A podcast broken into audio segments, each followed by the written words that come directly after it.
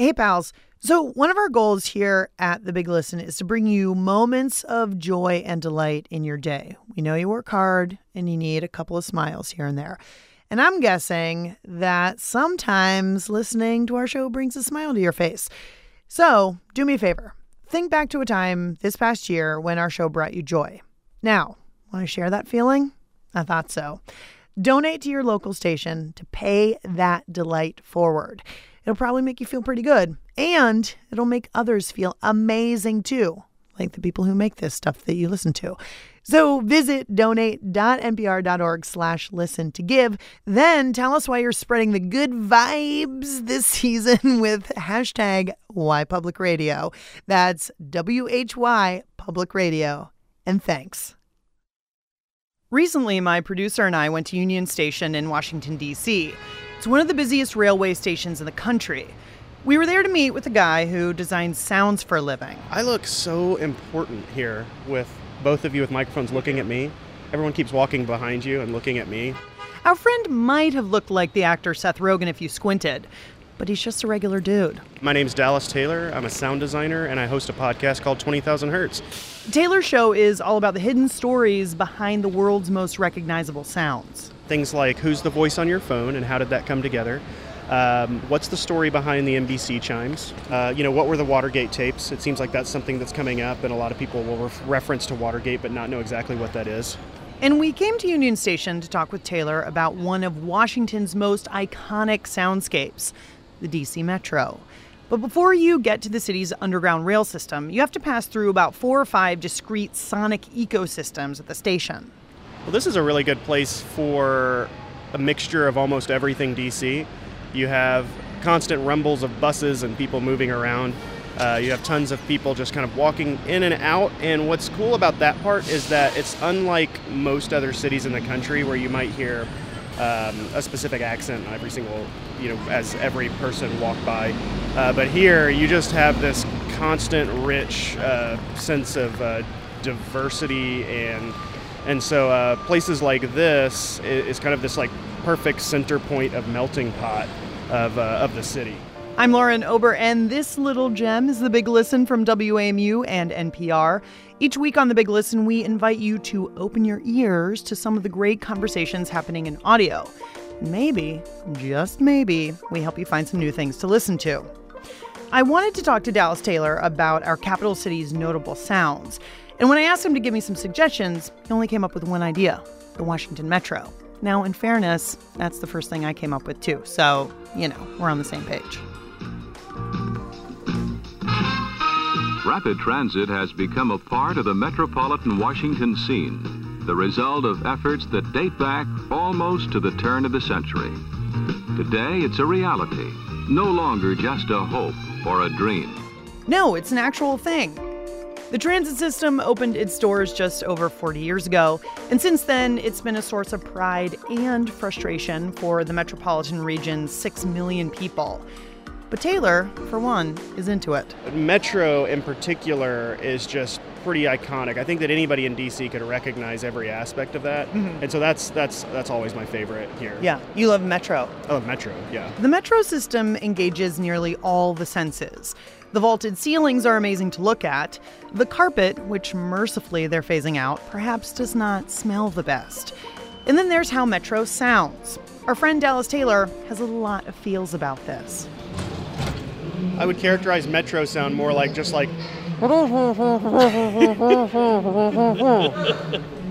We'll catch up with him a little later about the importance of opening our ears, and we make a shocking discovery on Metro, which you will not want to miss. But now we're going to switch gears a bit and talk about tech, particularly our obsession with it. Oh, hold on. I just got a text message. One second. Okay, I'm back. Manoush Zomorodi is the host of Note to Self from WNYC Studios. And she spends a lot of time thinking about the human impact of tech. So a couple of years ago, she devised a challenge for listeners of her show. She wanted to help them moderate their tech usage. She called the project Bored and Brilliant. So for your first challenge, do not look at your phone as you move about your day. Whether it's on the train, the bus, the sidewalk, in the passenger seat, during carpool. keep your phone in your pocket, or better yet, in your bag. Try to only look at it when you've reached your destination. The goal is to make some space for deeper thinking. The Bored and Brilliant project was so successful that Zomorodi turned it into a book. It's called Bored and Brilliant: How Spacing Out Can Unlock Your Most Productive and Creative Self. Manoush Zomorodi, welcome to The Big Listen. Hello, Lauren. It's good to be back. I know. Thank you for rejoining us now that your book has come out. And this is a book that is based on a project that you did with listeners to the show, right? Okay, so here's what happened. I had been feeling, and this is not good for a podcast host, as I'm sure you can attest, Lauren, but I was feeling like I couldn't come up with any good ideas for the show. Not good. No. Not good. No. And I kind of realized that at moments when I used to space out, like waiting in line at the coffee shop or waiting for the subway. Now, what did I do? What do we all do? We all look at our phones. It was like every little crack in my day where I would have been a little bit bored, frankly. Mm-hmm. I never needed to be bored anymore.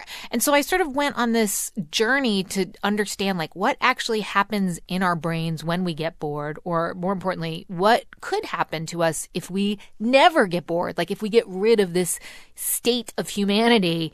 So what we ended up doing was a week of self-experimentation. I know it sounds a little creepy, but it was really great. So every day you would wake up and you would get an assignment. See the world through your eyes, not your screen. You can use your phone as usual today, except for one thing. Don't take any photos. None. Think it sounds easy? I think I would feel rather lonely, either not taking or receiving a photo for a day. My memory is shot, so I use my phone as kind of a memory aid. Meaning I take pictures of things that I need to do later in the day, my parking spot, where I've left important things. But if I'd stopped using it, I would have far fewer pictures of my dogs. You know, I kind of thought like 200 people would sign up to do this with me, but in the end, over 20,000 people signed up for that week. So I think we kind of found a problem. Right. I think it's interesting that you're talking about boredom and framing it as a positive, because I feel like boredom has a negative connotation. Totally. And people were super mad at me, Lauren, about that. They're like, why do you have to use boredom? That word, nobody wants to be bored. Only boring people get bored. You know, when your mom used to say that to you. And actually, like, so I was like, let's do some research into this. And what happens when you get bored is boredom is actually the gateway to mind wandering and daydreaming. It's where you are actually moving towards solving problems, making things better for yourself, or telling yourself a story, or whatever it might be, being more creative, being more productive. We're in this age where we think that if we're not doing something all the time, that we're not living up to our human potential. Right. For example, I take the subway home, or used to do this. I took the subway home and I would make sure that I was going through my emails, updating my calendar, reading all the articles that I didn't get to read when I, you know, during the day. Mm-hmm. And that to me was like, I'm a productive person. Every moment I have, I am updating Twitter, making sure I maintain my personal brand as well as maintaining my calendar and, you know, like all these things that we're supposed to be doing. Right. But I think if we reframe it to say, actually, no, when you sit down and let your mind go, that is actually an incredibly productive thing to do. We treat boredom as Ebola. It needs to be eradicated. And with that goes away the capacity for stillness. So Maria Popova is the founder of the literary website brainpickings.org, and you're hearing her at a little event we had here in New York City for Bored and Brilliant. So Maria studies artists' creativity. She reads their diaries, their letters for clues, and then she applies what she's learned to herself. To me, it's been useful to really dial into sort of my own sense of what is it that charges me and what is it that drains me. And spending time on the internet, by and large, drains me. I do think that there's enormous value to immersive, prolonged contemplation. Prolonged contemplation, boredom, idleness, whatever they've called it. Maria says thinkers going back to Aristotle have identified the need for this moment of incubation for good ideas to sprout. Here's Maria quoting the philosopher Soren Kierkegaard. Idleness, it may be said that everyone who lacks a sense of it thereby shows that he has not raised himself to the human level. But I really understood that better after some teenagers who did this project. I said, well, how did it go? And they're like, this boredom thing is, I've never felt anything like it. And you're like, wait, what? Because if you think about it, if you're 17 years old and you've not, you know, you don't know life really without a smartphone, you don't know what it feels like to be bored, to go through that uncomfortable feeling, to come out on the other side where you come up with amazing ideas or you figure out, you know, what do you want to major in? How do you want to structure your time at college? And I think so we're at this age where we have to call these things. We have to name them. We have to explain why they work and why we need to make time for them in our days. Well, isn't that funny, though, that you have to say this is positive, you know, like and then like this will have a payoff at the end. Mm-hmm. Right. And the payoff could be that you come up with better ideas or whatever, as opposed to just like, hey, it's OK to just let your mind spin and even not come up with any like, you know, world changing ideas. Right. Right. I feel like in your book, you lay out all the many things that our devices have impacted. Deep reading, conversation, memory, creative thinking, basically like all the important things.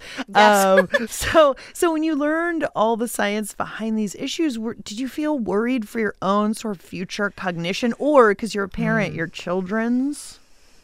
Yeah, I definitely do not feel guilty that my son has been asking for, you know, a phone, and he's 10. And I'm sorry, I'm just delaying that as long as I possibly can. And I'll tell you the reason why. And it's not because, ooh, screen's bad.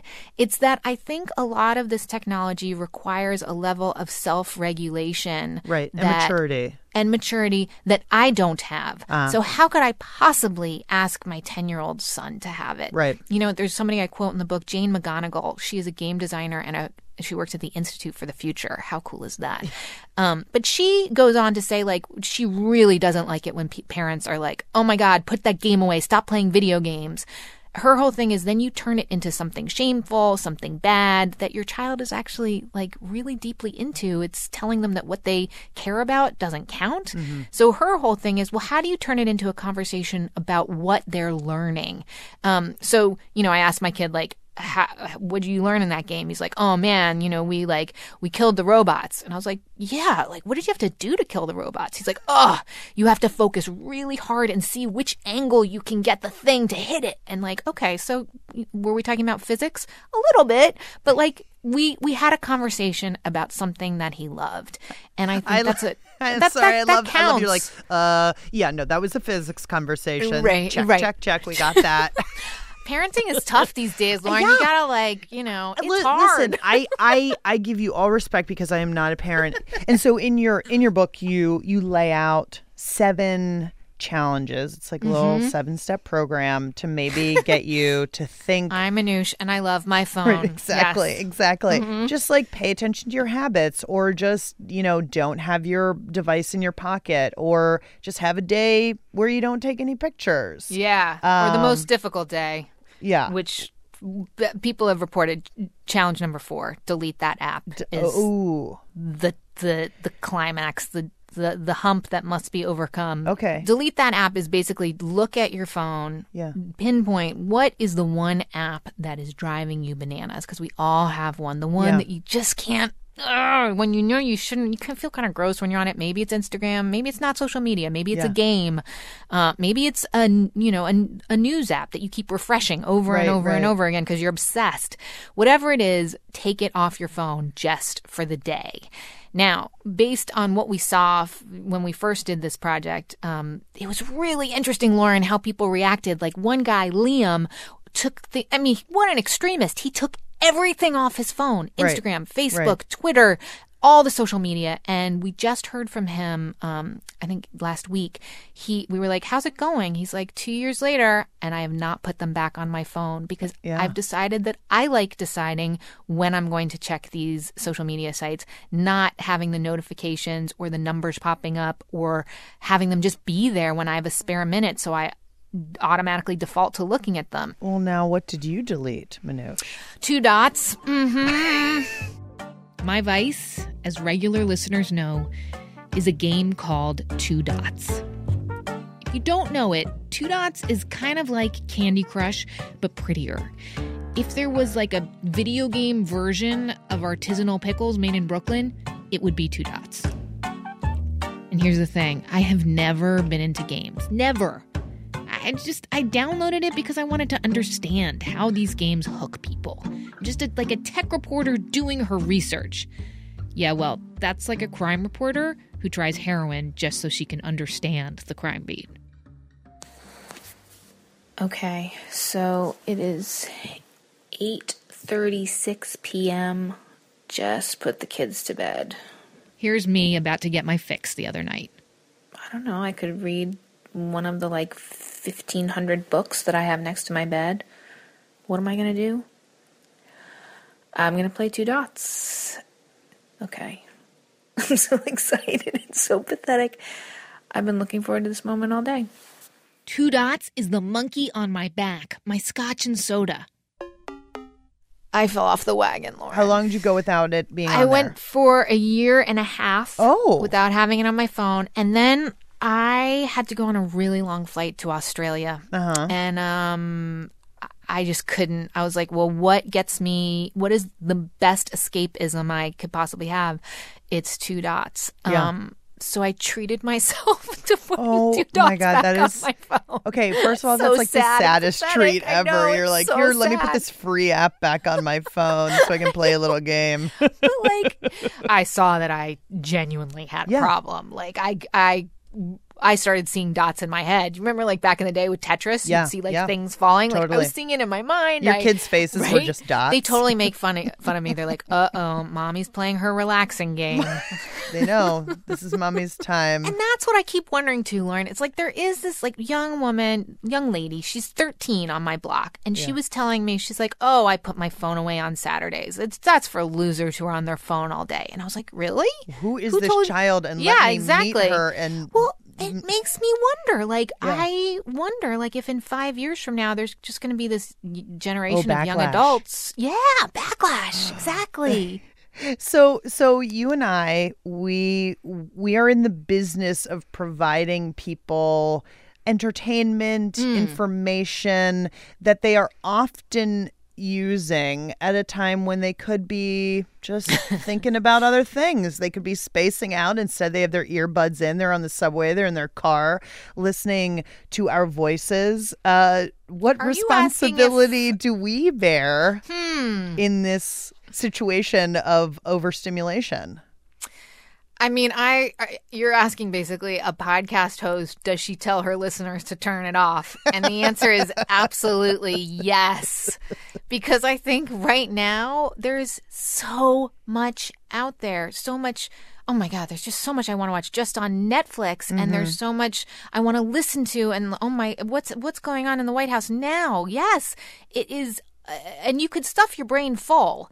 But at what point why are you watching these things? Because you want to learn something or think about them or savor them. And that's where you do need to turn it off. And frankly, don't make me use the word authentic, but I think that is what the audience is looking for. And so if I'm going to be truly authentic, I'm going to tell them, yeah, there's a time for podcasts, but there's also a time for folding the laundry in silence. Manoush Zomorodi is the host of Note to Self from WNYC Studios, and she's the author of Bored and Brilliant, How Spacing Out Can Unlock Your Most Productive and Creative Self. To find out more about her work, check out biglisten.org. Now, remember our friend Dallas Taylor from the top of the show? He's a sound designer and the creator of the podcast 20,000 Hertz. You're listening to 20,000 Hertz. The stories behind the world's most recognizable and interesting sounds. I'm Dallas Taylor. This is the story behind the sounds we hear on an airplane and how to take the fear out of flying. I wanted to talk to Taylor about some of the District of Columbia's most notable soundscapes. So he took me to Union Station, home of both Amtrak and the Washington Metro. And Taylor's favorite part of Metro? The voice that does the announcements when you get on and off the trains. Doors opening. That person is a Washingtonian from Virginia named Randy Miller, and I find it so cool that it's somebody who lives here who's now this voice that I would say, if I have to boil it down to a single most iconic sound in D.C., it's that voice. Step back, doors closing. I was working at a Lexus dealership. The general manager told me about the contest and said, hey, Randy, Metro's looking for a new voice. You should enter. I ended up recording my entry the day before the entries were due and sending it in FedEx to Metro. When boarding, please move to the center of the car. Miller was clearly pretty great because she beat out 1,000 other entrants to be the voice of Metro. Taylor and I hopped on one of the sleek new 7,000 series trains to hear her dulcet tones. Step back. Doors closing.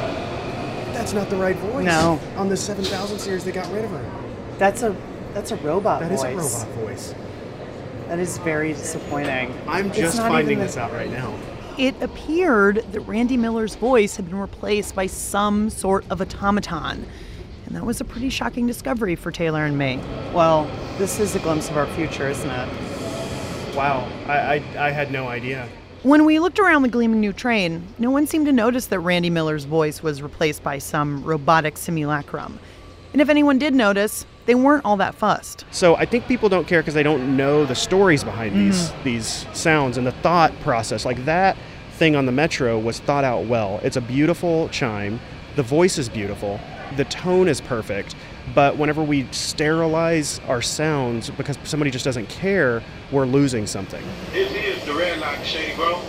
We're going to take a quick break now, but when we come back, we're going to chat with political firebrand Angela Rye about finding her path to social justice. Growing up with my dad as an activist, I didn't know that that was like a different thing. I just thought that was normal. So I grew up in a house where it's like, you just going to protest. But first, we'll hear about the art of giving advice from Slate's own agony aunt, Dear Prudence. You know, I graduated without honors with an English degree from a second-tier evangelical Christian school in suburban Los Angeles.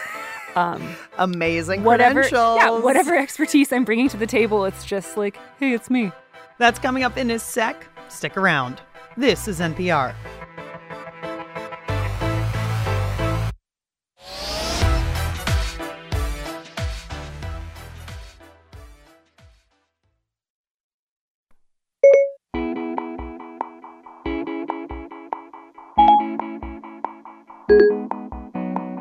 This is Ben Hefner from Halifax, Nova Scotia, Canada, and lately I've been listening to Sick Boy Podcast. Welcome to Sick Boy, a podcast where we talk about what it's like to be sick. This week's guest is Fiona.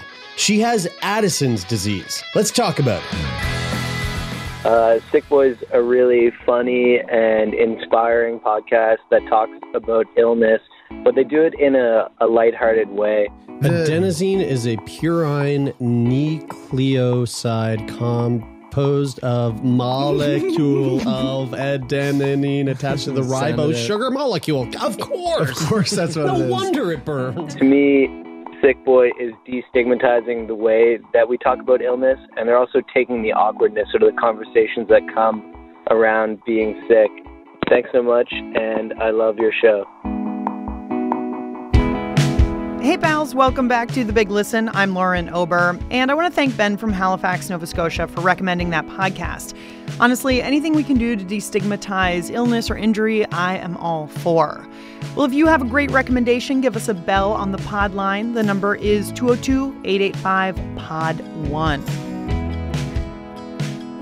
If you are old enough to read a newspaper on actual newsprint, you might remember the dueling advice columns, Ann Landers and Dear Abby. Between them, the real-life twin sisters answered tens of thousands of letters on every conceivable topic. Dear Abby, my fountain pen leaks. My wife hollers at me, and my kids are all freaks. In our digital age, it makes sense that the agony aunt genre has migrated from print to podcast. Slate's Dear Prudence is carrying on the tradition of providing guidance to the confused, the struggling, and the lovelorn among us. Dear Prudence. Dear Prudence. Dear Prudence. Dear Prudence. You just wrote an incredibly long letter to an advice columnist, basically giving a list of reasons why you think this guy doesn't want to marry you. And I agree with you. He doesn't want to marry you. He does want to keep putting it off indefinitely. He will continue to prioritize everyone else in his life before you. This is not a series of accidents. These are a series of choices. He doesn't want to marry you. The long history between the two of you is not an incentive to stay. It is a millstone that will keep you from moving in a direction that actually makes you happy. That's some tough love right there from Mallory Ortberg, the New York Times bestselling author behind the Dear Prudence podcast. Help. Help. Thanks. Thanks. Thank you. Mallory Ortberg, host of Dear Prudence. Actually, you are Dear Prudence. You're Prudence. I am currently Prudence. Welcome to The Big Listen. Thank you. I feel welcomed. So then I'm wondering what qualifies you or really anybody to dispense advice. Somebody asks me to and pays me money, show. That's your only qualification. That's no, there's a reason that advice columns are popular and also totally arbitrary. It is just one person's good intentions and personal experiences and whatever unique biases they bring to the table. There's also, you know, therapists and lawyers and doctors and other types of people to give more specific and, you know, experienced advice. But an advice columnist is just someone with an axe to grind. Though on your show, you when an issue rises to the level of you might need professional help, you always let people know, hey, maybe go talk to a lawyer about this one. Oh, and I'm sure there are times when I forget to mention that as well, where I'm like, oh, right, I'm not a doctor.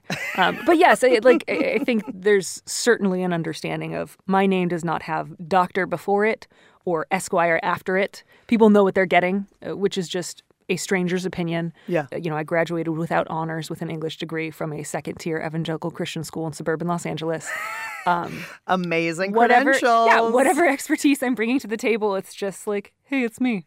So I'm wondering, you know, advice columns go back forever in printed publications, and now obviously we have different mediums to give advice. But I'm wondering why you think, or why the tendency to reach out to a stranger for advice? Well, I think it's really helpful to talk to somebody who is in no way connected to one's situation. And it's hard to just collar strangers on the street and say, like, can I talk to you about my mom?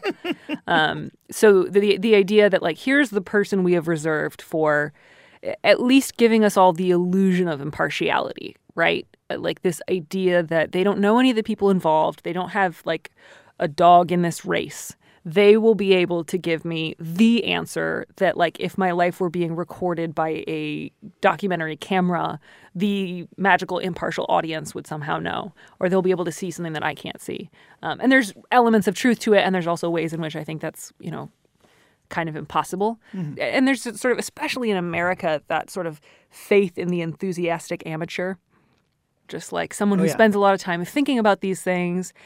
Golly, I was born in a log cabin, and I didn't get fancy schooling, but I've got good common sense and a practical head on my shoulders, and I'll do my best by you. Right, right. So are there some thornier questions that you get that feel like, oof?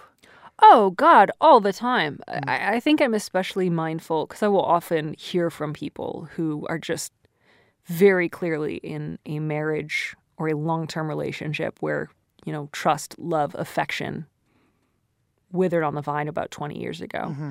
And it's always something that's like, is this fixable? And it's like, oh, gosh, probably not.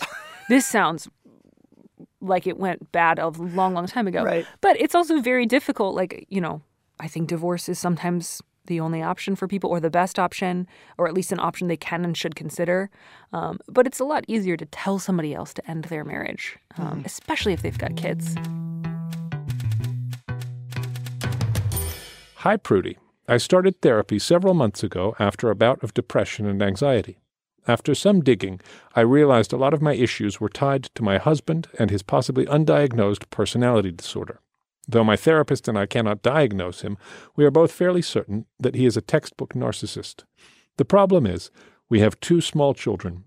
There are plenty of good times, but good times don't put people in therapy. The older they get, the more he yells, screams, throws tantrums when they make simple mistakes that all children make. My fear is that if I leave him, he will be alone with them for visitation, and that is a bad idea. But if I stay, they are exposed to him more often. I feel stuck and have no idea what to do. Man, so this is obviously a heavy one. So I just want to start by pointing out something I loved about this letter, which is that there's so clearly a line in here that the letter writer got from her therapist, which is, there are good times, but I know good times don't put people in therapy. And I don't know, I found that really charming. I find it interesting that people with concerns of that magnitude, like should I leave my partner or not, should I leave my spouse or not, would think that the answer would be found, you know, on an advice podcast. Oh, I don't think that most of the people who write in have any illusions about what I can and can't do for them. Like, I genuinely don't believe when people are doing that, that they're saying, I haven't talked to anybody else in my life about this. I'm totally putting myself in your hands. If you say leave, I'm going to do it. Like, I very much think often just what they're asking is, I've been in the middle of this for so long. What do you think? What's your take on this? How could I find another way to think about this? And even if I'm saying, like, divorce might be a good option, if nothing else, if they're hearing me say, like, here's a pattern I'm seeing in your letter that seems worth addressing, like, maybe they won't leave. And maybe they'll actually be able to work it out. And that's fantastic. But they can maybe see something they haven't seen before. But, I think very much, if nothing else, I can kind of say, like, yes, this is a big deal. You should be paying attention. You should be talking to a therapist. You should be telling the other people in your life. This is not, like, low-key or casual or something that happens to everybody. Do you ever follow up with folks after they've reached out and you've given them advice? I've started getting a lot more follow-ups this summer, especially. I think I had kind of put out a call because I do take most of the questions through either the live chat or the inbox, so I don't always have contact information for people who have asked me questions in the past. So I ask them to follow back up. And then when that happens, I will try to read it on the air or talk about it in the column. But the big ones like... the bidet couple update or the little kid whose parents were trying to, like, force him into the sea. I was pretty jazzed to get to read about those on the air. All right, Max, take us away on the next one. Subject: I love a bidet, except when I don't. Dear Prudence, I recently got my longtime partner a bidet for his house. We live apart. I grew up in a country where they are common, and he has always wanted one. He installed it and loves it, and often thanks me for it. However, he now refuses to buy toilet paper for his house, saying that it's saving him a lot of money to not buy it. Right. It's so bad. And she was like, hey, you know, I don't always use the bidet. And or sometimes the bidet is not sufficient for my needs or your other guests. And his response to that was like, I guess here's a kitchen towel. I have created a monster. Please give me one of your devastating scripts so I can impress upon him how terrible this is. People in my home country would be appalled. He is otherwise a delightful person. I have been silently screaming the entire time you read this letter. I love this letter so much. First of all, letter writer, you did not create a monster. Don't put this on you. Like, giving someone a bidet does not mean they suddenly turn into someone who's like, oh, it's cool if you wipe yourself with this old dish towel, right? But I really laid into that guy. Yeah. With absolute good reason. That was one of those things where I was like, thank you for giving me this moral high ground. No middle ground on that one. Stand on and feel good about myself. And I was really like, my man, you had better be just a great partner in every other respects, because if you are handing your girlfriend a towel and no game plan, you are failing to be a good host, much less a good boyfriend. Mallory Ortberg, host of Dear Prudence, thanks for hanging out with us and sharing some advice. Absolutely. Thank you. Mallory Ortberg is the advice columnist behind Dear Prudence from Slate. We recorded that interview at the UC Berkeley Graduate School of Journalism Studios. To find out more about the show, check out biglisten.org. Okie doke, it's time for another quick break. But when we come back, we'll talk with CNN pundit Angela Rye about what she got from working for Representative Maxine Waters back in the day. I learned in her office that politics and activism can work hand in hand to advance the needs of people who are oftentimes voiceless, downtrodden, and don't have the advocacy that they deserve. That's coming up next, so stay put. This is NPR. Hey, pals.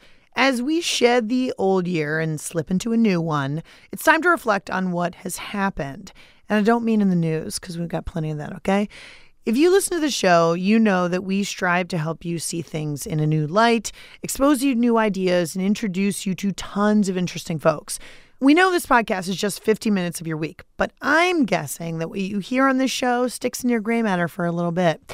So if listening to the show has changed the way you think about big-ticket ideas or helped you relate better to your neighbors, help us continue that work. Support your local station today and tell us how the people you heard from on The Big Listen helped you be a better human this year. Visit donate.npr.org/listen to give and then share your story with the hashtag WhyPublicRadio. WHY Public Radio. And thanks.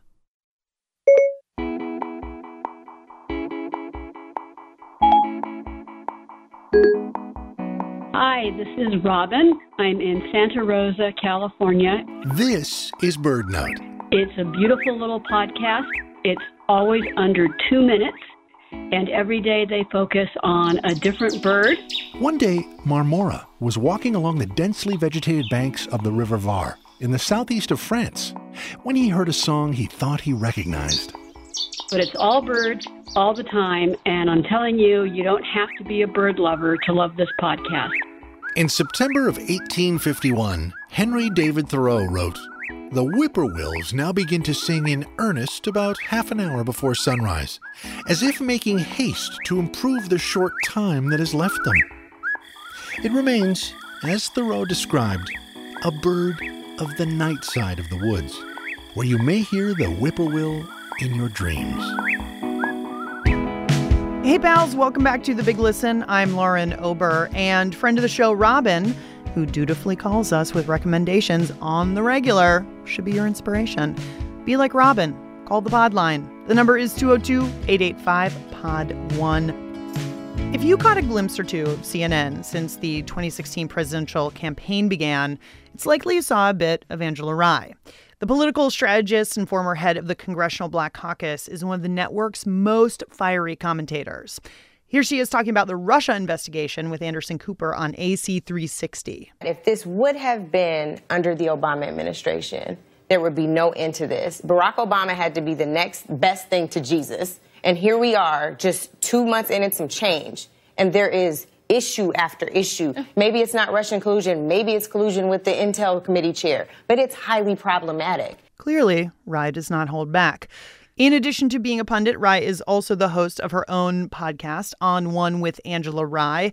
On her show, she doesn't tangle with Trump surrogates. Instead, she talks with important newsmakers in the Black community like actor Jesse Williams, rapper Common, and, of course, Queen Maxine. Hey, everybody. This is our first ever guest on One with Angela Rye. Congresswoman Maxine Waters, who I've historically called the nation's Congresswoman, is joining us. And now I call her the Queen of the Resistance because that is exactly what she is and how she represents. Angela Rye, welcome to The Big Listen. Thank you so much for having me. So you were raised in the movement. Your father, Eddie Rye Jr., was, and I think still is, very much involved in social justice advocacy. And I wonder, when you were a kid, did you think, you know, I want to grow up to be an activist, or maybe I want to be a veterinarian or something like that? No, I wanted to be a lawyer pretty early. Mm-hmm. My parents, neither parent is a lawyer, but growing up with my dad as an activist, I didn't know that was like a different thing. I just thought that was normal. So I grew up in a house where, it's like going to protest. Right. The thing that I thought is, you know, we had an obligation to speak up for the little guy or the little girl. So I took that very seriously, even to school and getting suspended for, you know, fighting a boy for my friend. He like attacked her and I was like, don't do that. And then like the next minute I had to defend myself because he was charging at me. So I punched him, knocked him down on the floor. My dad was excited about the fact that I knocked the boy on the floor. But I was scared I wasn't going to get into my private high school of choice. I digress. The point is, I've always fought, even literally, for, you know, someone who I didn't feel like could speak up for themselves. Yeah. I thought that was what we were supposed to do. And in a lot of ways, I'm grateful that that was my paradigm, that I thought that's what we were supposed to do, because it shaped everything else that I stand for, that I believe in, and how I've lived my life. And I couldn't thank my parents enough for that. Yeah. I wonder what you wanted to accomplish with the podcast, because obviously there's no shortage of them out there. There are a ton of podcasts. So one thing is that people get the full breadth and depth of who I am on that podcast, because I think that it is reflective of where other people sit, or at least it's a perspective where I think other people enjoy, like, wow, she really will watch Basketball Wives and talk about it. And she will also, you know, talk about Donald Trump or, you know, politics or race in this country or other elements of pop culture. I mean, you're sort of filling a space that you didn't see was being filled. Well, and I think that there are some. So, for example, like I say that the podcast is Sophistiratchet, which, of course, is not a word yet, but it'll be in the dictionary next year. And Sophistiratchet is all things sophisticated and ratchet. There's a Migos song. Raindrops, drop top, called Bad and Bougie. Yep. Cooking up dope in the crock pot. So it's just like you can be ratchet is like, you know, hood, or some people would say ghetto. Ghetto has some negative connotations these days. But it's just like, you know, you can appreciate the finer things of the hood and the finer things in other places. Right. It's being fully comfortable and embracing your true self. I can play dominoes and I can also argue with you on constitutional law. Right. You know, I can bring my own bag. It might not be a 40 in there. It might be Casamigos tequila. I should get an endorsement deal for that.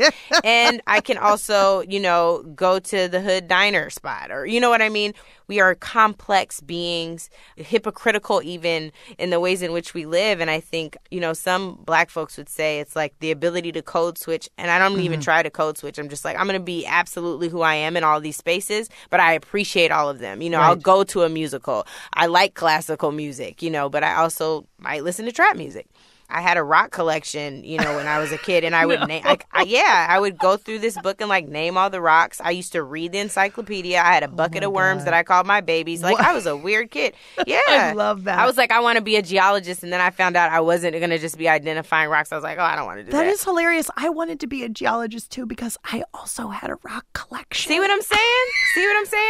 You just never know. I know. You just never know. But the other thing too is we grew up on like watching In Living Color. My dad used to VHS videotape every In Living Color episode. I love it. So Homie the Clown, I had a Homie sock. I knew the whole Homie the Clown song. I could sing it for you now. One of my fondest memories as a kid was calling into a radio station. I grew up in Pittsburgh, and they were doing a giveaway for an In Living Color jean jacket. What? And it had the logo embroidered in the back. Man. And I won it. And we got to find that at the thrift shop. I know. That's a good buy. But the thing was, like, I didn't have anybody to take me down to the radio station because my parents were like, you have got to be kidding me. Like, no, we're not going to take you. I must have been like 11 at the time. They're like, no way. That's and so it just sat there. It sat at the radio station. I was so sad about that. But wait, I so you that. Won so, it and you just couldn't go get it? I couldn't get it. No, my parents wouldn't take me. They that were like, hurts. They were like, no, we're not. We should call the radio station now and see if it's still there. I want to talk a little bit more about On One and your first episode. I feel like you came out swinging because you had Representative Maxine Waters on as your guest, and I want you to tell me about your love for Queen Maxine. Also, feel free to reclaim your time if you need to, just like she did. Reclaiming my time, reclaiming your time. Yes, I love Congresswoman Waters because that was my first political job, and I learned in her office that politics and activism can work hand in hand to advance the needs of people who are oftentimes voiceless, downtrodden, and don't have the advocacy that they deserve. I love her because, you know, when grown men were scared of the Bloods and Crips, she was out calling truces. So it's so funny now to talk about the millennials as a generic class, to see them like, oh, we love Auntie Maxine. I'm like, where have y'all been? Like, she's been doing this. She was born like this. So it's really cool. But I love her, and I'm so happy that she's getting that recognition from, you know, young folks, and she's enjoying every minute of it and trying to figure out how to continue to engage them, which I think is just so dope. It's been so awesome to watch. Well, I've always worked with young people, and whether it was gang members in South Central or hip hop, and, you know, during the time of gangster rap when they wanted to censor our young people, you know, I said, no, censorship is not, you know, what we should be talking about. These young people are talking about their lives. They're talking about, you know, what is wrong in their communities. They went into their garages and made this music, and they had to market this music all by themselves, and it's telling a real story. Who's your favorite rapper? Tupac. All eyes on me. All eyes on me. I love it. That's right. Tupac. Now that you have this podcast, or even before, did you listen to a lot of podcasts, or do you listen to them now, or you just don't have time? Honestly, I'm not a big podcast person. I did the podcast because the people pressured. Honestly. And there are some podcasts that I definitely listen to. I like the read. My read for today. Okay. I'm actually not. It's like between 3 things. I don't even know. Pick number 1 through 3. Okay, I'm gonna go with 2. All right. So my read today is about Aaliyah jokes. Ever since Aaliyah died, I won't even see ever since. Maybe a few years after, which was a long time ago. That was 2001 that Aaliyah died. Right. So there are always people on social media who make some kind of crazy joke about Aaliyah's death. Yeah. I personally, listen, I understand that you might think it's funny. Different people have different senses of humor. Right. However, I personally think that they are absolutely disgusting. Really? She wasn't this horrible, horrible person. It's not like you're making a joke about Osama bin Laden or something. Right. And even if she was a horrible person, like, I don't see how it's funny to make fun of someone's death. I just don't get it. So, in the interest of full disclosure, I have done this before. You made a Aaliyah joke? I have. I'm not proud of it. Okay. But it's hard. I'm behind on my shows. I'm behind on Queen Sugar right now and Insecure. I'm even behind on Basketball Wives and Love and Hip Hop. Behind on everything. Angela Rye, host of On One with A. Rye. Thanks so much for hanging out with us and taking the time. Thank you. This was fun. We need to get these living color jackets on focus. I'm already on it. I wrote it down. It's a note to myself. Happening. I need a project, so this is it. Listen, I'm ready. Angela Rye is the host of On One with Angela Rye from the Loudspeakers Network. To find out more about her show, hit up biglisten.org. We have almost reached the end of this week's episode. Oh, darn it. But before we let you go, it's time for Chartography. Chartography is our 60-second mapping of the Apple Podcast charts, but we are not looking at number one or even number 100. We're looking at number 289, and honestly, if your podcast has reached number 289, well, then you should go buy yourself a fancy meal because, friend, you have earned it. Okay, so this week's 289, let's see, what's it called? I can't remember. Oh, it's called Sci-Fi 25 Origin Stories. Oh, my Lord, it is happening. It is apparently a love letter to science fiction hosted by a gentleman named Adam Savage. Hey, I'm Adam Savage, former co-host of the show Mythbusters, Discovery's Long. So he talks to people like Neil Gaiman and Frank Oz and a bunch of people who I've never heard of because I'm not really a big sci-fi fan. Sorry, guys. Monsters. On this particular episode that I listened to, he talks to Kevin Smith. Kevin sees science fiction as his moral compass. Who, among other writing credits, wrote the movie Mallrats, the epic movie Mallrats. If you haven't seen it, stop this podcast and go watch it now. Hey, I love you to death. Apparently, Kevin Smith owns his own comic book store. Comic books? Are you kidding me? That was only if you were a kid. And they just, gas bagged a lot about the sci-fi things they like Star Wars. I grew up running around with fake lightsabers in my hands. And time travel. No, that's not possible. Somebody must have... No. And Planet of the Apes. It supersedes the people that create the stories. They also talk about fandom and how it used to be really hard to find your people. And now you just click on the internet. This offers so much more humanity in a box. And I don't have to deal with people's actual emotions. As Kevin Smith said, you'll never be alone again. Which actually is kind of creepy and sad to me. Probably built the internet. That and pornography, of course. But yeah, Sci-Fi 25 Origin Stories. All about science fiction told by the people who love it. Want to listen to The Big Listen on the go? Yes, you do. And you can. Just go to Apple Podcasts or NPR One or any fine purveyor of podcasts and hit subscribe. Then we'll be showing up in your feed every week, just like magic. Also, check us out on Facebook and Twitter. We're at Here Big Listen. That's HEAR Big Listen. And if you would like to get your pen pal on, you can email us at biglisten@wamu.org. The show today was produced by Daisy Rosario, Ponce Rutch, and Abby Holtzman. Jake Cherry mixed the show. I, Lauren Ober, was trying to get the Hanson song Mbop out of my head. I hope it's in your head now. You're welcome. David Schulman composed the theme music. Other music in the show came from Army Navy, the band, not the store. Special thanks to Timmy Olmstead and Al Reynolds for always giving us a boost. The Big Listen is the brainchild of boss lady Andy McDaniel and her boss man J.J. Yore, and is produced by WAMU and distributed by NPR in Washington, D.C., capital of America. And now a few final thoughts from our pal Dallas Taylor, the sound designer behind the podcast 20,000 Hertz. We met up with him at Washington's Union Station to chat about iconic sounds. And when we were there, we learned that the human voice giving instructions on the old metro trains was replaced by a robot voice on all the new trains. And that got us both a little bit sad. Well, it just feels like people don't care. But I'm not blaming people for not caring. It's just human nature to put this one sense below others. And so my only reaction to something like that is to tell stories to make them care, or hopefully make them care. This train is being held for schedule adjustment. If Taylor had his way, we'd all be a little more attuned to how our environments sound. Sound is one of those things that also matters if we give it some thought.